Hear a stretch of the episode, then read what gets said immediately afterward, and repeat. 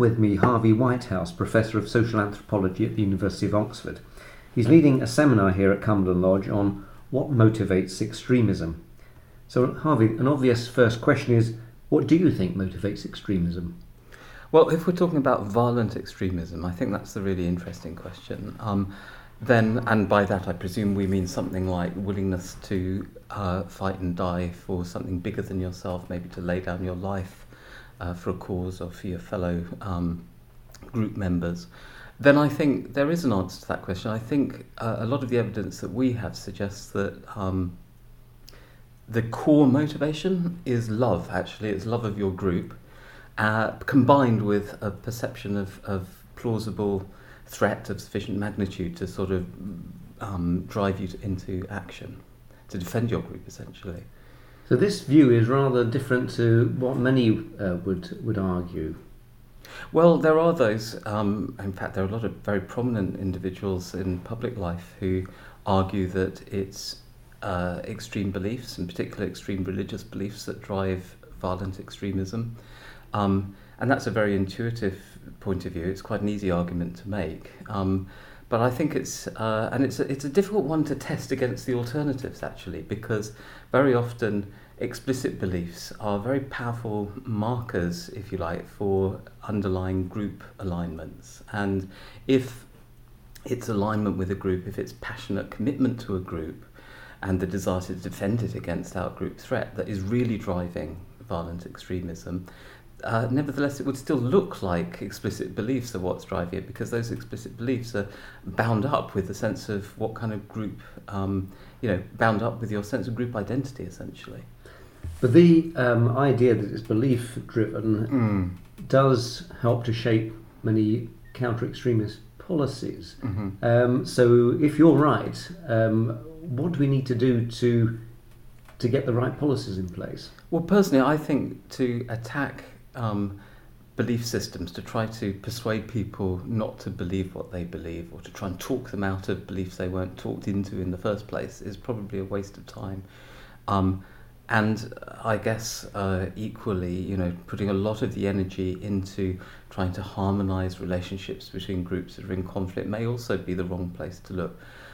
What our research suggests is that a, a potentially very profitable place to look is at the very kind of building blocks of um, group alignment in the first place. So, if our research is correct, that passionate love of group that I mentioned earlier doesn't come out of the blue. It's something that is um, constructed out of life experiences that people feel to be very self defining.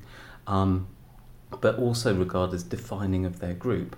And the foundations for those um, uh, beliefs that people hold are, um, possible to unpick potentially. I mean, they're based on things like memory, they're based on assumptions about sharedness, they're based on notions of what was life defining for them or group defining.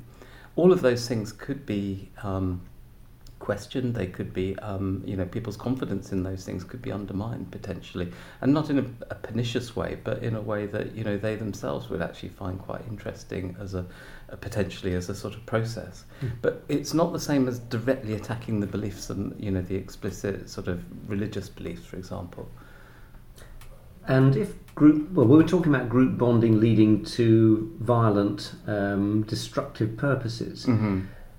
Do you think there's potential for harnessing the force of group bonding within those groups, but actually for more positive, constructive purposes? I do think it's possible because I think the the the idea that it's love of group that lies at the core of violent extremism also means that this thing at the core of it is potentially a force for good in the world. It could be a constructive um, uh, and useful thing. So one kind of line of research where we hope to investigate that very question is with uh, ex- uh, sort of what are described as at-risk football fans, uh, known to most of us as football hooligans.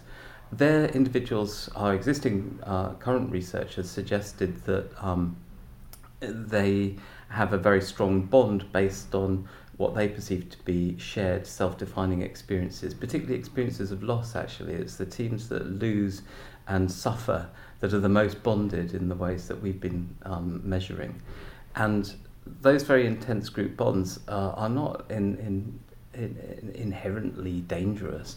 But when you perceive a plausible outgroup threat in the form of your rival supporters, it, it sort of galvanizes you into acts of violence, and that's what we're seeing in the form of football hooliganism. And we've been studying this in Brazil, in uh, Indonesia, where they have particularly violent fans, in um, Australia, and, and in the UK. And we're finding this pattern over and over again. One possible uh, approach to all of this is to see whether we can harness that um, what we call identity fusion, fusion with the club on the part of those most passionately committed supporters, and try to channel it into more positive things that society at large would regard as um, desirable.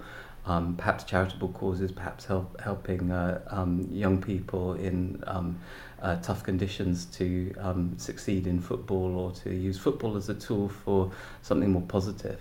It doesn't have to have a, a, a sort of violent or nasty outcome. It could be used in a positive way.